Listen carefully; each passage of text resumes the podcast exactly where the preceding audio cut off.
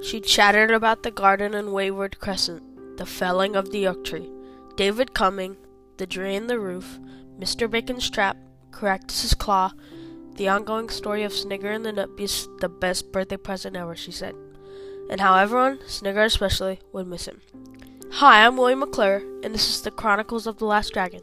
Today we will be talking about a certain theme related between certain characters across the book the fire within. The theme we are going to use today is a loss in relationships leads to creating new ones. So, I used to have two dogs, and both were about as old as me, but I would say a little bit older. I remember I would always love playing with him and messing around with him in my backyards, imagining I was in the jungle looking for new types of species. Except the sad fact was they were getting older as we kept on playing. Both of them got an unknown disease and had terrible deaths, having to sit them having to sit immobilized while in very bad pain.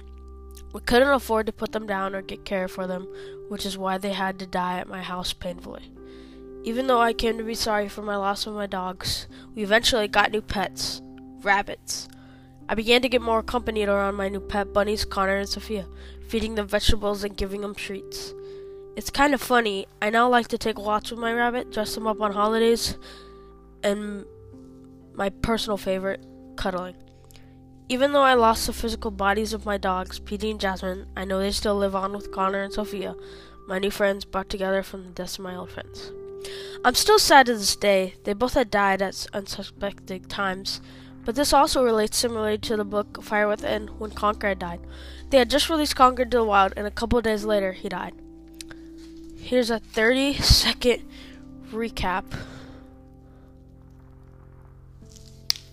Here's a 30 second recap of what's happening. So this little girl named Lucy has a bunch of squirrels and she sees them scrubbly and gives them all names. After having a fight with the bird Caractacus, they take in Snigger and Conker to help them.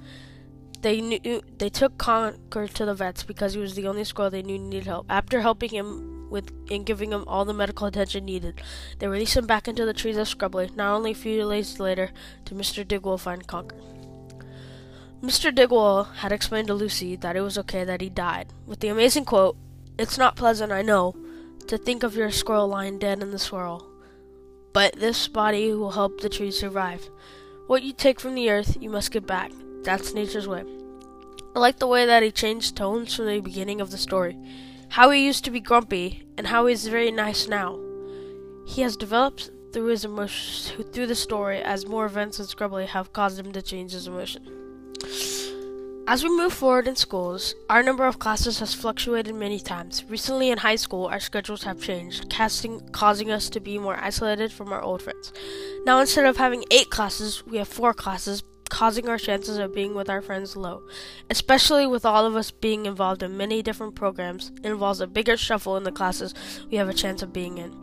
Although I have not been able to see existing friends, I have made countless new friends in my new classes. I feel like a new person with all my friends. And I am even more happy now that I can interact in new ways and not in the same old, same old boring ways. This is why I like combining with at least three different middle schools because you get to interact with different experiences people get to have and open up new relationships to turn over a new leaf. Let's talk about David now. In the book, he has just moved to Scrubbley to live in Lucy's mother's house for classes at the Scrubbley College.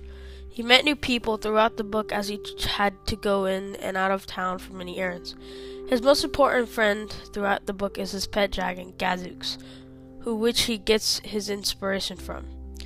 And now he figures out that this dragon helps him write what happens in the future. David is challenged to keep Gadzooks alive as he begins to reject him, which causes the dragon to go into a coma until he comes back. His friend helps him get through his troubles at school and helps him fit in between people in Scrubbley, David. David also developed just as much as George Greenfro's, which is Mr. Digwell. They both became more suited to their environments in Scrubbley as the book went on, showing examples of character development. As the world is transitioning to a technological society, we are having to stop connections, especially between many older people, and interact with people more our age. Especially since the COVID 19 pandemic, we have all used a single type of technology at least once to meet up with someone. Most people prefer in person talks, which limits the amount of times you can meet and be safe. Be- because of this, many people are meeting new people on dating sites, gaming platforms, social media platforms, and chatting programs. We feel more connected and comfortable at home talking to people that, than in person, creating a bigger relationship between the two. As we lose relations and get out of touch with someone because of COVID-19 pandemic, we start new relationships online, leading to more relationships and friends for you. I especially have grown and made new relationships since March.